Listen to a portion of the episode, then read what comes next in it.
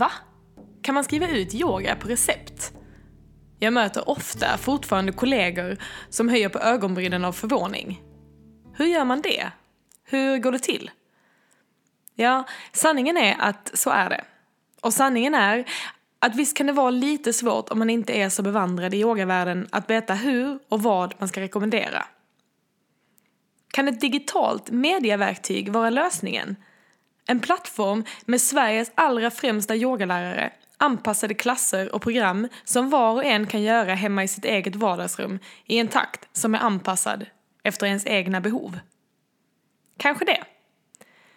I dagens avsnitt möter jag Peter Muntiano som efter en egen personlig krasch hittade yogan som ett sätt att komma tillbaka till livet.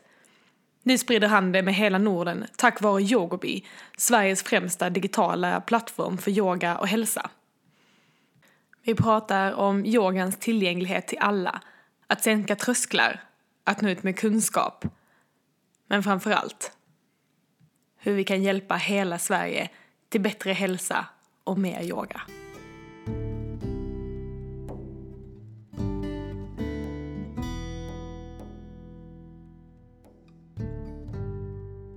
Hej Peter och välkommen till den här podden. Tack snälla. Peter Muntiano, nu kan jag uttala ditt namn. Klanderfritt. Ja. Eh, mannen bakom Sveriges största digitala plattform för yoga. Ja, det stämmer bra det. Vi finns också i Norge och Finland och eh, eh, förutom yogan så har vi en bredd om träning och hälsa också. Men yogan är ju fokuset för oss, både som, mm. som eh, för utövandet men också som livsstil. Mm, yogobi kanske mm. vi ska säga att den heter också. Det är en ära att få sitta här med dig och få spela in det här avsnittet. Det är fantastiskt skoj att få lov att vara med. Tack. Mm. Mm. För de som inte känner dig Peter, hur kom yoga in i ditt liv? För mig började yogan faktiskt eh, för, jag tror det är 18 år sedan så gick jag på en yogaklass på gymmet. Mm. Jag tänkte att ja, men det där kan jag gå in på som en nedvarvning efter träningspass. Mm. Och låg på en eh, ganska tjock pilatesmatta Eh, och efter 5-10 minuter av den här klassen kände jag bara nej, vad är det här för skämt? Det är ingenting för mig. Mm. Ehm, och eh, klev upp och rullade upp den här mattan och gick ut ur rummet. Ehm, med bestämd uppfattning att yoga är absolut ingenting för mig. Sen 2008 eh, så ramlade jag ihop och tappade känslan i mina ben. Ehm, long story short så sprang jag på så fort i mitt liv att min kropp sa till mig att du kanske du ska sluta springa. Mm. Och på den resan så hade jag ett behov av att hitta verktyg för att hantera eh, mitt liv i en hektisk samtid och hitta de här verktygen för att hålla. Mm. och på den resan så upptäckte jag att yoga och meditation är två fantastiska genvägar till hållbarhet. Mm. Vad var det i just yogan och meditationen som var nyckeln eller det viktiga för dig? Det började faktiskt med eh, andningsövningar för mig mm. som jag gjorde ihop med min massageterapeut. Och när jag gjorde andningsövningar så kände jag verkligen hur jag stillade mitt sinne. Ehm, jag jobbade också med att bearbeta mycket låsningar och smärta i min rygg och min kropp mm. med, andning, med andningen. Och fick lära mig hur lungan som apparat kunde råda bot på mycket den smärtan jag hade i min, i min rygg och i mm. min bröstkorg. Um, och sen så övergick det in i enkla rörelser, kroppsöv, kroppsövningar. Um, och när jag, in, när jag gjorde de här fysiska övningarna så lämnade jag huvudet. Jag lämnade mina tankar och gick in i kroppen. Mm. Och i de här rörelserna så skapades utrymme för reflektion i huvudet, eller i mina tankar. Mm. Och meditationen kom in sen som ett redskap för att faktiskt sortera de här tankarna och komma underfund med vem är jag och vad vill jag och vad ska jag någonstans. Mm. Um, så att jag blev nog, eh, det var som ett nyfiket utforskande av, okej okay, andningen funkar, det gör att jag faktiskt fysiskt mår bättre, jag är mer fokuserad, jag är mer stillad i sinnet, um, jag agerar mindre i affekt, jag är mer närvarande. Och sen in i de här rörelserna som gjorde att jag faktiskt fick mindre smärta i min kropp. För jag hade ganska mycket smärtproblematik eh, i och med att min utbrändhet satte sig i kroppen. Eh, och att sen då hitta de här enkla teknikerna för att faktiskt börja men, gå igenom min egen liksom, livslista eller vända den här ryggsäcken upp och ner på och, och gå igenom allting som låg i min ryggsäck. det bara, det var så glasklart för mig att det här är, eller det blev så glasklart för mig att de här enkla teknikerna, det här, eh, det här måste jag ha mer av. Och jag behöver ha det regelbundet i min vardag. Det var någonting annat än den där första yogaklassen på gymmet för 18 år sedan med andra ord. Absolut, det var ju så det började för mig. Jag, jag eh, ja, det var, vänta. Hade vi med det i den här eller började du om? Är det med? Absolut. Absolut. Så att det här, eh, man kan nog säga att jag, eh, jag gav yogan en andra chans. Eh, men det galna är att just det här första mötet med yogan, det är så fruktansvärt viktigt. För att man, att man får, när man går på yoga så har man ett sånt, är man lite skör och jag har en bild av att de flesta människor som går på yoga, de, man vågar öppna upp sig lite grann när man går på yogan. Man, man vågar testa någonting, man gör sig extra sårbar.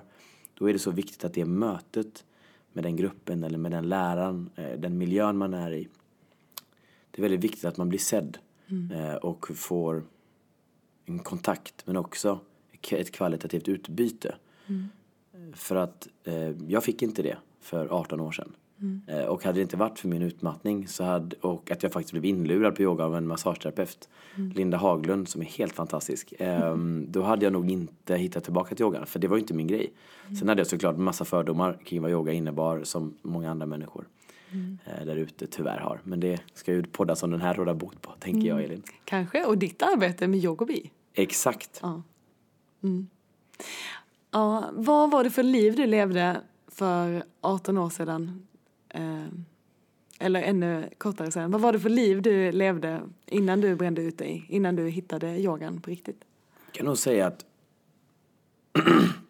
jag kan nog säga att från det att jag varit väldigt, väldigt ung så har jag presterat mig till bekräftelse. Och inte bekräftelse från mig själv utan bekräftelse från andra människor. Så jag levde ett väldigt starkt drivande liv där jag hängde upp min tillvaro på att andra människor skulle se mig för att jag skulle må bra. Ehm, och såklart att när man då tar ut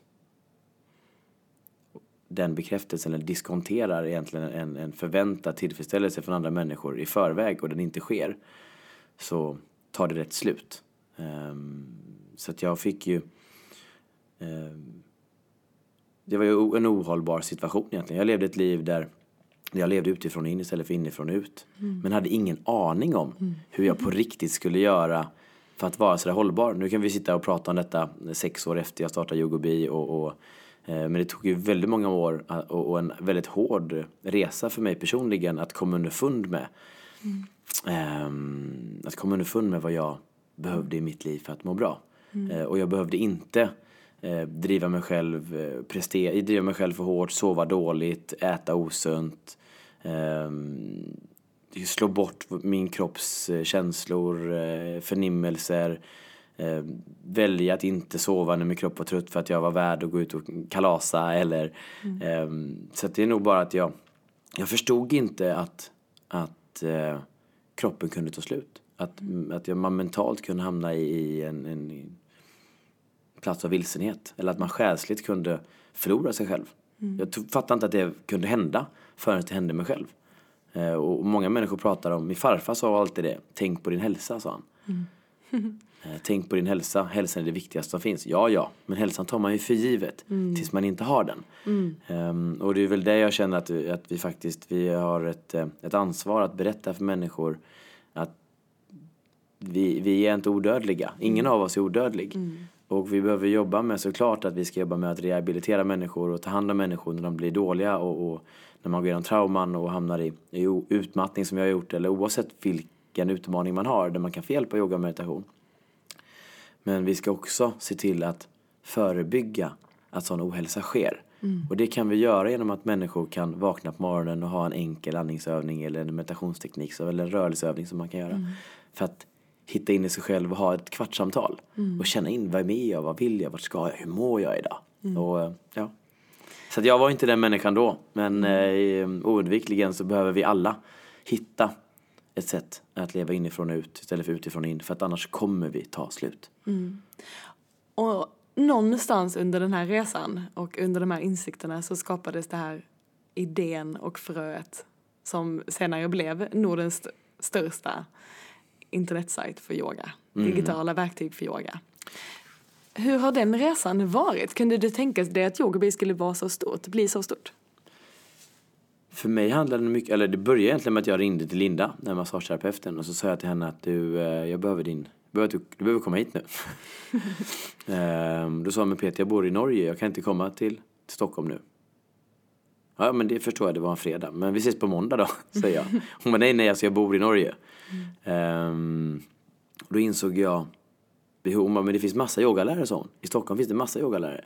Men det var inte yoga jag behövde, jag behövde henne, trodde jag.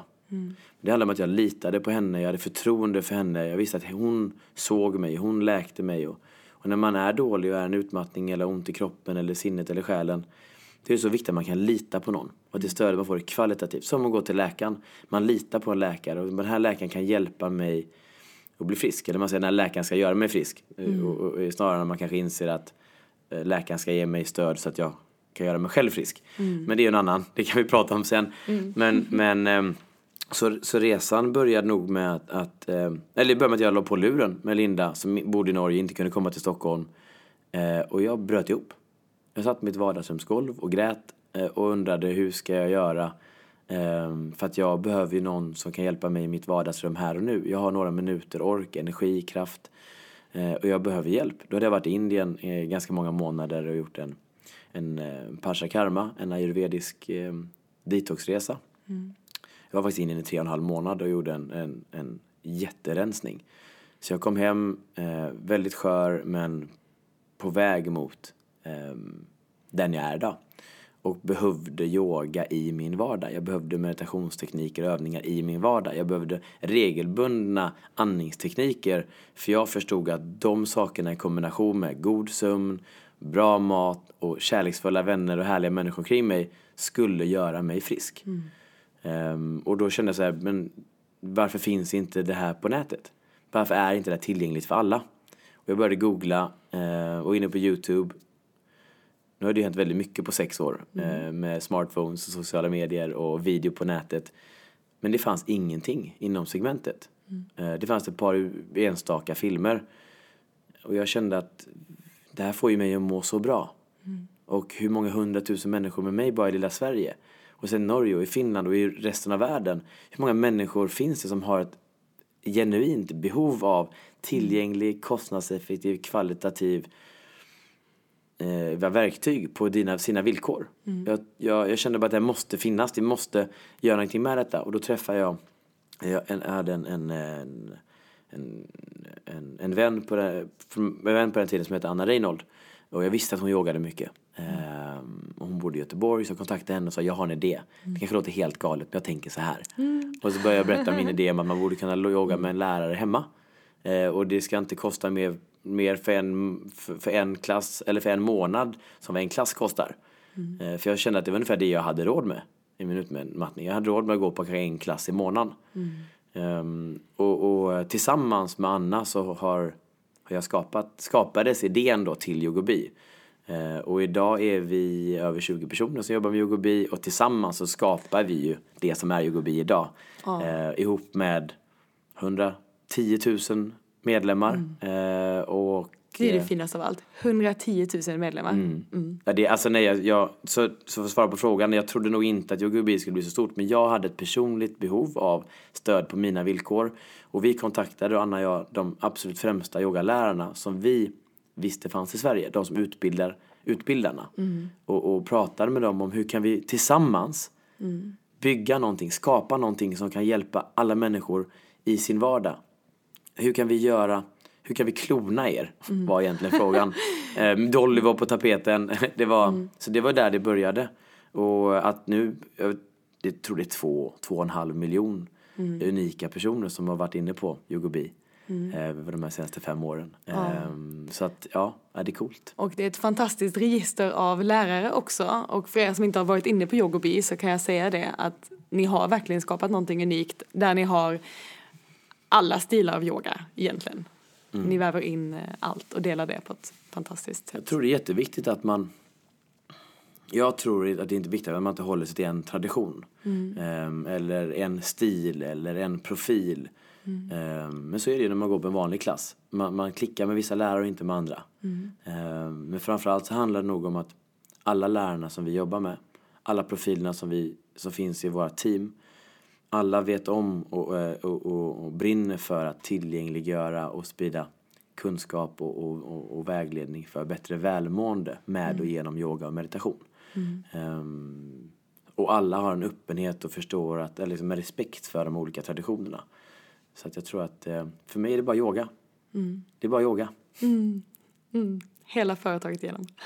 Hela Ja, såklart. Men sen är vi ett bolag också som alla andra. Och, och är, är, har vuxit expansivt de senaste åren. Och vi stöter ju på såklart våra utmaningar precis som alla andra företag.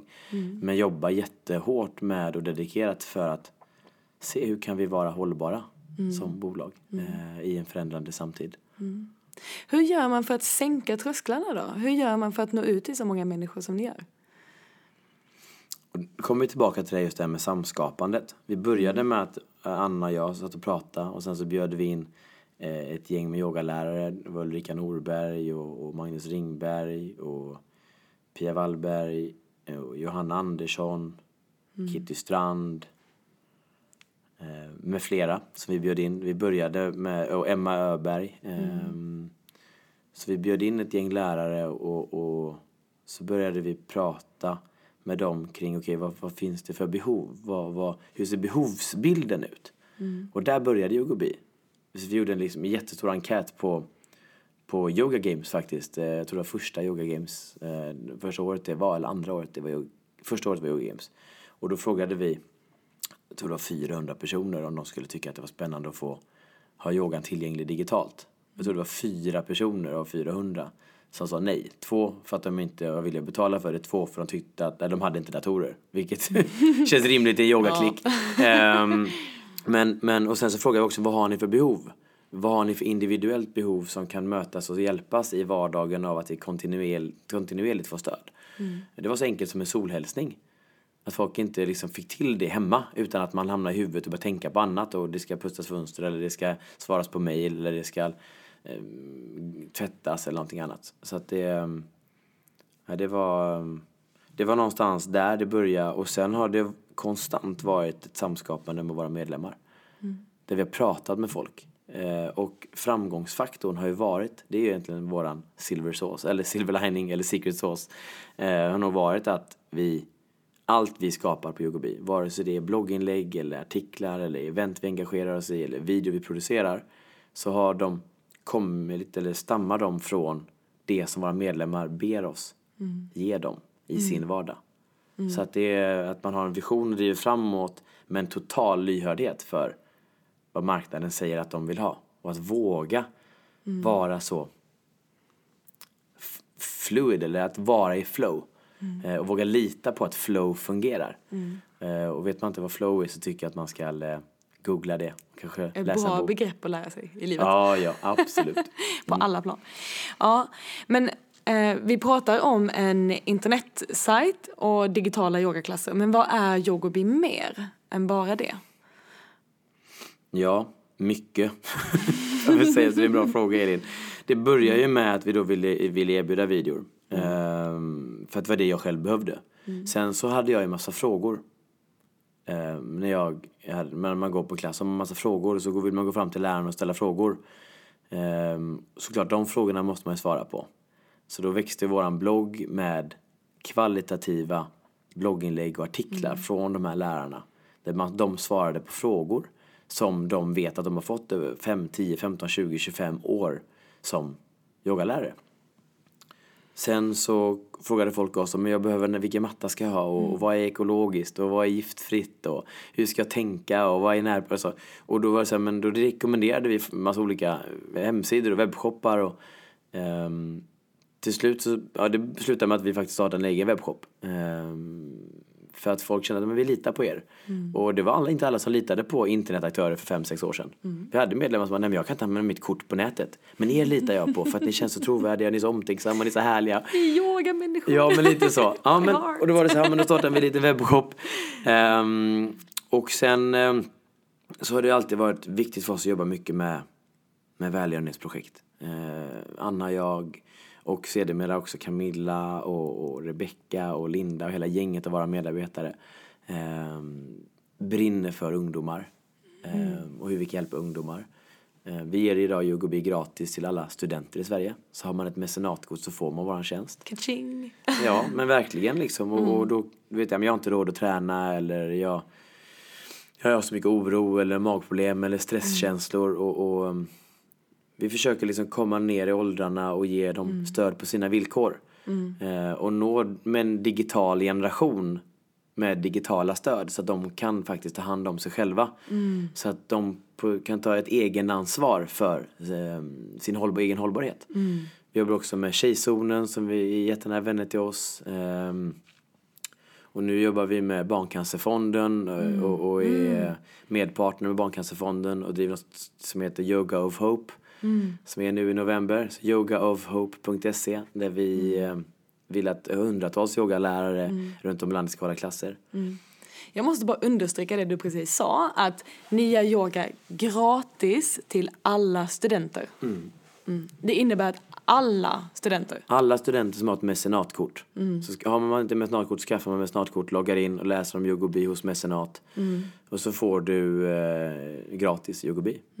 Eh, enkelt, tillgängligt och eh, jag hoppas att eh, människor som är i en situation där jag själv var eller känner att de är på väg mot en sån situation vågar investera egen tid i att hålla sig starka och friska och ja, härliga liksom och, och, och kärleksfullt vänliga mot sig själva. Och då är den stora frågan. Hur lång tid är det innan alla patienter inom sjukvården som har ett behov av yoga och läkning och de terapeutiska egenskaperna av yoga som kan få yoga på recept kan få yoga och bli på recept? Det är en väldigt bra fråga. Och jag i Almedalen nu i våras så pratade jag både med politiker och eh, sjukhuschefer om, om, eller inom vården egentligen, pratade med folk inom, inom både SKL och inom vården. Där man, vi pratade lite grann om, okej, vi, det, politikerna förstår att vi behöver samverka. Entreprenörer, sjukvården och politiker behöver samverka för att möta och motverka den psykiska ohälsan som finns i samhället idag.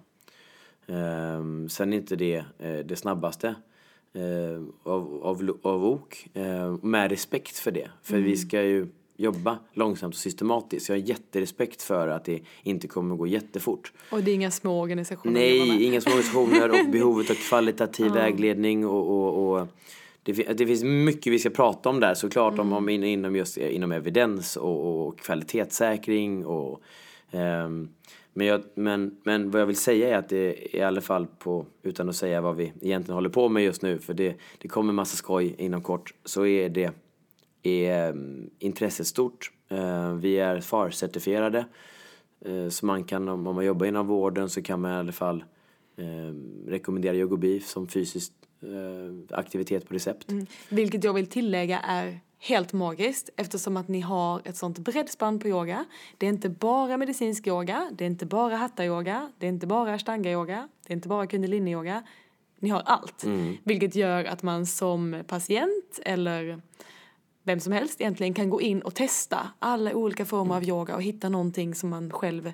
Alltså det finns någonting för alla. Och, ja, precis. och utöver yogan så har vi också, sagt, yoga, meditation, andningsövningar, vi har också träning. Ja. Eh, pilates, eh, cardio, core, stretch, gravidträning, mammaträning. Alltså mammamage har vi med Katarina Voxnerud.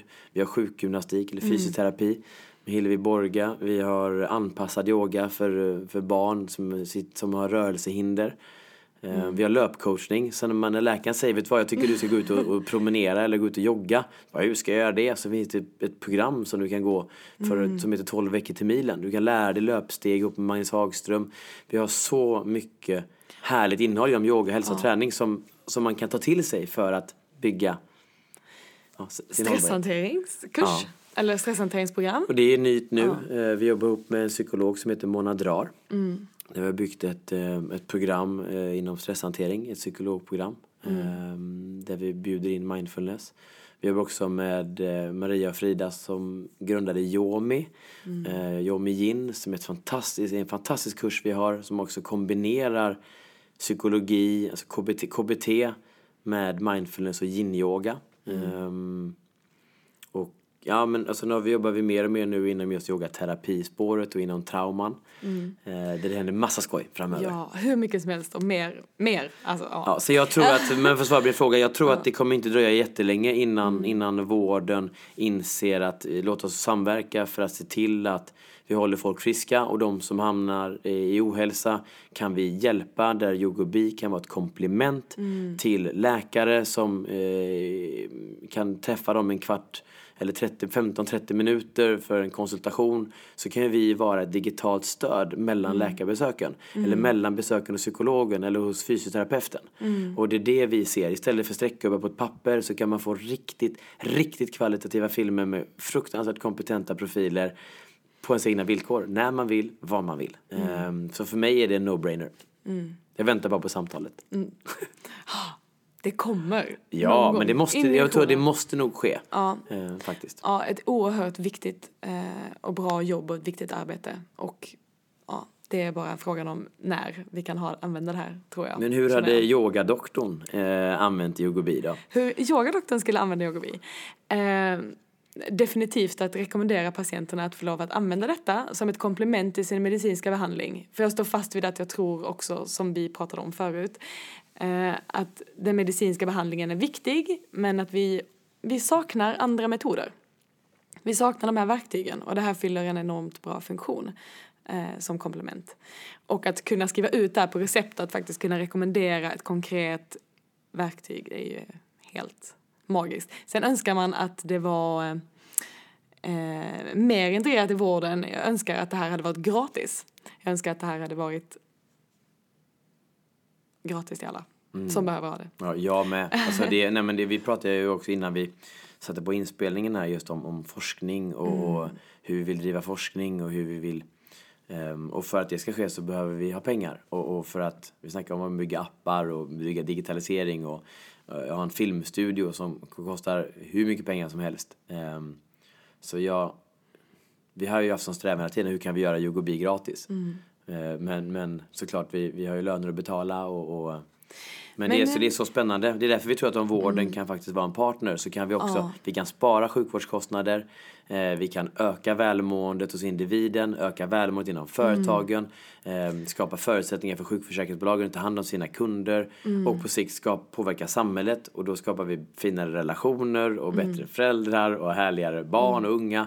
Så att jag tror att effekten av att, eh, av att ge yoga på recept, vare sig det är att du faktiskt går fysiskt till en grupp eller om du känner att du vill använda yogobi. För att yogobi är ju en digital tjänst för yogaträning.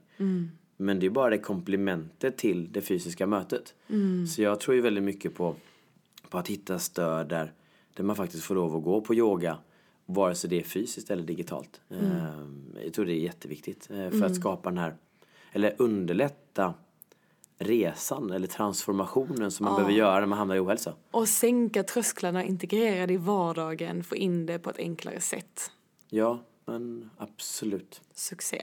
Så svar på frågan, yogadoktorn skulle använda yogobi att gärna skriva ett recept på det, ge till min patient eller min klient att få använda det själva. Och jag hoppas eh, att fler läkare än eh, yogadoktorn önskar göra det, eller kommer göra det i framtiden. Och det enkla då är ju, nu kanske du där gör det här, men, men för vi har ju många fysioterapeuter som, som, som säger att, men, att det är genialiskt att vi jobbar med playlists.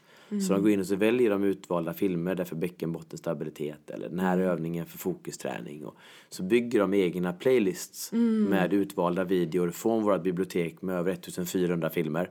Så de väljer liksom eh, videor eller audiofiler, sätter ihop playlist och så skickar de den playlisten till sina patienter. Succé. Ehm, Då krävs det att man har lite koll på vad det är man skriver ut också. Så att man inte bara skriver ut yoga utan att man faktiskt vet vad det handlar om och vilken, ja, vilken playlist som passar. Jag tror det är jätteviktigt för man kommer till läkaren och finns läkaren bara men testa yoga. Så går man därifrån och bara jaha, vilken yoga? Med vem? För vad?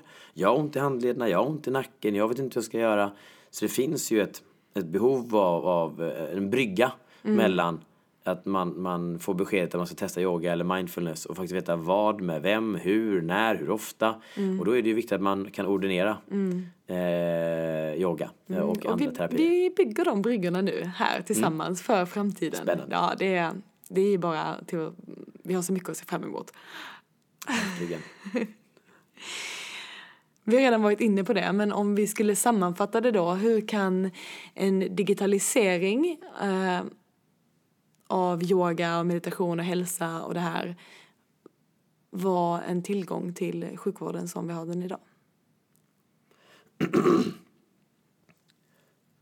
det som digitaliseringen medför det är att man demokratiserar eh, tillgången av kvalitativ vägledning. Så det är tillgänglighet, Ehm, det är kostnadseffektivt och det är kvalitativt. Och det gör att man kan nå många idag. Vi kunde ha nått många igår, förra veckan, men vi kan absolut nå många imorgon och nästa vecka. Och vi kan också se till att kvalitetssäkra innehållet alltid. Vi kan också väldigt lätt med, med våra resurser, med tanke på vår räckvidd, när vi når ett par hundratusen personer i månaden. Vi har jättelätt för att faktiskt bygga digitala produkter eh, som möter patienters olika behov och sen också forska på de här olika produkterna. Eh, så jag tror att digitaliseringen kommer underlätta forskningsstudier. Det kommer också eh, för vår, eh, liksom det, den delen av vården. Det kommer också göra det ganska härligt för, eller, eller härligt kanske är fel ord, men om man jobbar som fysioterapeut eller som läkare och man kanske har en specialisering inom något område men så känner man att den här patienten skulle må bra av yoga men man själv inte utbildad inom yoga. Så kan man lita på att det man rekommenderar håller en höjd som, man kan, eh, som man kan stå för.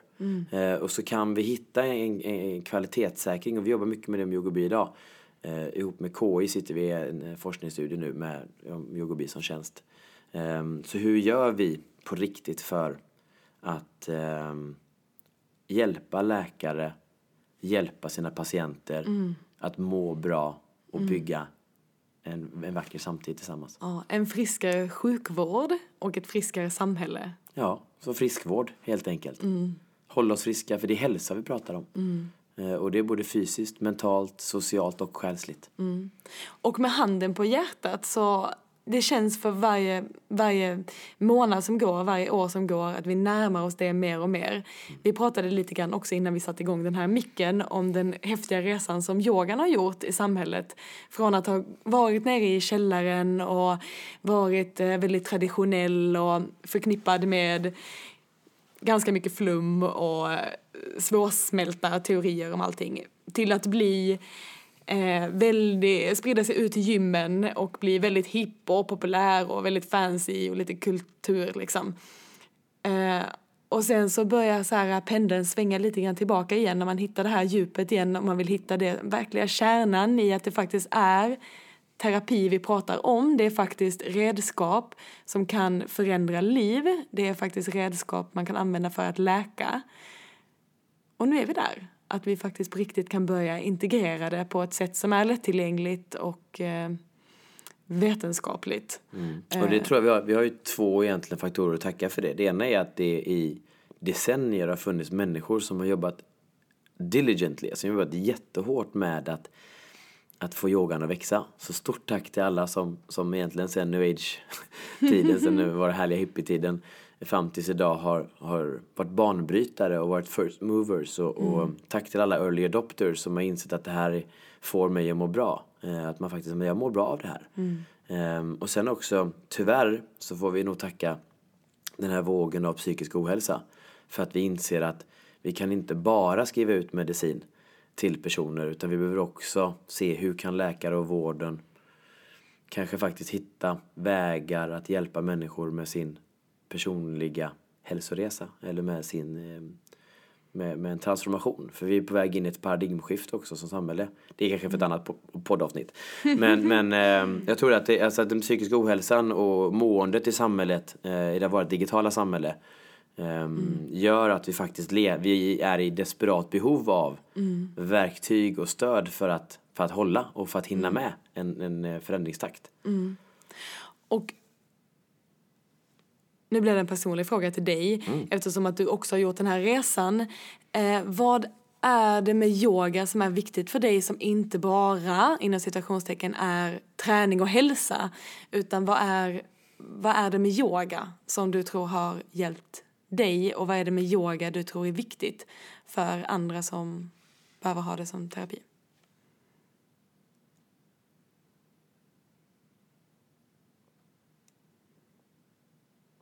Yoga för mig är ju väldigt mycket livsstil. Ehm, och har handlat och handlar om att vara medkänslig. Alltså, eller någonstans ha självmedkänsla. Eh, vara icke-dömande mot mig själv. Ehm, och ehm, Viktor Fri som, som är en av yogalärarna i Team Yogobi eh, sa eh, för ett par år sedan eh, att, att i samband med eh, fredsdagen eh, så sa han det att, att frid, i värld, eh, fred i världen börjar med frid inombords. Och det har vi tagit med oss, eller jag har tagit med mig. Och jag, det är väl liksom det som är för, för mig själv också, att liksom ha självmedkänsla men också medkänsla för andra. Vara närvarande, sträva mot att vara icke-dömande, sträva mot att vara mitt bästa jag. Ehm, så förhållningssättet yoga är det som hjälper mig absolut mest. Mer än en, en, en, en en och en halv timme lång praktik. För min yoga i vardagen är någonstans mellan 7 och mm, 17 minuter. Sen skulle jag ju drömma om en 42 minutare ehm, som jag hade under några år. Men jag har en daglig praktik sedan sju år tillbaka. Och är det mer nu kanske? Ja, men jag tror det är sju år. Ehm, men, men, ehm, men just det här förhållningssättet Elin, det är utan tvekan att be yoga. Och, och där har man också vår Facebookgrupp. Så jag kan passa på att få in lite yogobi igen som heter Be Yoga 365. Att eh, vi faktiskt behöver, eh, behöver eh, vara yoga, inte bara göra yoga. Eh, och kanske också umgås med andra människor som är likasinnade för att bli inspirerade och påminda om att faktiskt rulla ut mattan och vara med oss själva för en stund. Tack. Mm. Men innan jag ber dig dela med dig av lite av din dagliga yoga practice till de som lyssnar på detta här för att få ett eh, smakprov av eh, yoga ehm, och ett litet redskap att göra just här och nu. Var hittar man yogobi? Hur hittar man er och hur tar man del av det här eh, verktyget som ni har skapat? yogobi.com Logiskt. Yngve Olof, Gunnar Olof, Bertil-Erik.com. Det är inte svårare än så. Logiskt. Ehm, och, och, och, och gå in på sajten, klicka runt, läs, skapa ett konto. Det är gratis att prova i sju dagar. Ehm, använder ni kampanjkoden Peter så får ni också Yogobi i 30 dagar istället för sju. Då har ni en månad på er. Så har ni inte ett konto redan hos oss Skriv in kampanjkod Peter när ni skapar ett konto. Eh, och har nu redan ett konto så jag hoppas att det här var en vänlig påminnelse om att jag ska nog gå in och bli medlem på Yogobi. Jag ska betala för att vara medlem på Yogobi. Jag ska investera i mig själv. Och när du är medlem och du betalar för våran tjänst så hjälper du oss att bygga Yogobi. Och eh, det hjälper oss att skapa förutsättningar för att fler människor ska få yogan in i sina liv. Ehm, mm. mm. Tack. Och är man student, Ja, då är Yogobi gratis. Det är helt fenomenalt. bara det. Tack. Peter, vill du dela med dig av en liten yogaövning så här på slutet eller? Ja, jättegärna. Jag funderar på var man ska börja, men jag tror att jag tror vi håller det jätte, jätte, jätte enkelt. Och sitter du nu hemma och lyssnar på det här så vill jag att du ställer dig upp och lägger dig ner på golvet. Du kan ligga på köksgolvet eh, in till kylen och, och lyssna på den. Du kan lägga det på vardagsrumsgolvet, du kan lägga det på badrumsgolvet. Du kan ligga i hallen, du kan ligga precis vid ytterdörren. Um, men du kan framförallt ta med den här övningen till imorgon när du vaknar och när du ligger i din säng. När du vaknar av att klockan ringer eller du vaknar av att, att solen går upp för att du inte har någon rullgardin. Då vill jag att du ligger kvar i sängen. Hoppas att ni har hittat en plats att ligga på nu. Så vill jag att ni gör en övning som jag gör varje morgon. Och den här gör jag för att checka in. Och det här gör jag innan det blåa ljuset från telefonen äter upp mig med Instagram och Facebook och inkorgen och annat. Och det är att jag lägger mig bekvämt på rygg.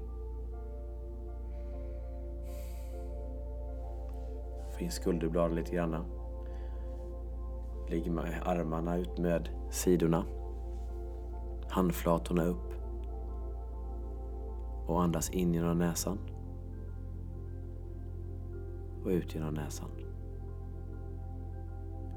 Och så strävar jag varje morgon efter att ta 20 sådana här härliga, lugna, mjuka, tillåtande andetag.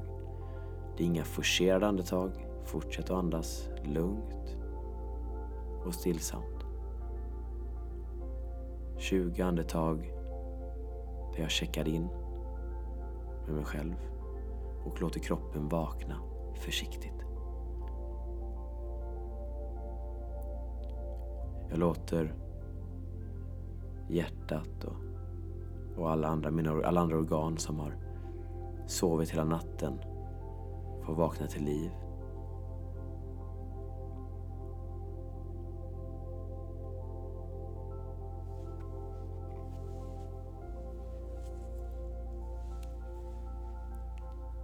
Nu kanske jag avbryter det lite i förtid. Men det gör ingenting för att första året jag gjorde det här så somnade jag mellan fem och sju andetag. Eh, så snusfunktionen är helt fantastisk.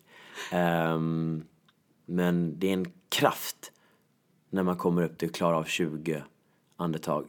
Då är man klar med nattens sömn, huvudet har fått vakna, hjärtat har fått börja pumpa, de andra organen är med mm. och man liksom börjar röra på fingrarna och sträcka på tårna och man checkar in med sig själv. Mm. Och man kan göra det när barn hoppar på en i sängen, man kan göra det när man ligger och håller om en partner, man kan göra det när man ligger helt solo. Eh, det finns ingenstans man inte kan göra de här enkla, härliga andetagen. Kan du inte ligga ner så sitt upp, vila handflatorna i varandra, i ditt knä. Sitt på en stol om du inte kan sitta i skräddare. Kan du inte sitta ner, stå upp, slut dina ögon, vila händerna framför dig och bara checka in. Mm. För då kommer man underfund med vem är jag, vad vill jag, vad ska jag, vad, vad ska jag göra med mig själv för att må allra bäst idag, med denna dag. Så det där dagliga mm. kvartssamtalet på 20 sekunder. Mm, mm, Eller 20 andetag kanske tar ungefär, jag skulle tro mellan 60 och 90 sekunder. Ja, vilket underbart sätt att börja dagen på. Mm.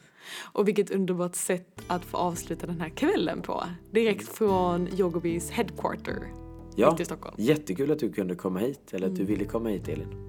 Tack Peter och tack för arbetet du gör. Tack själv och tack till alla er som lyssnar på detta. Mm.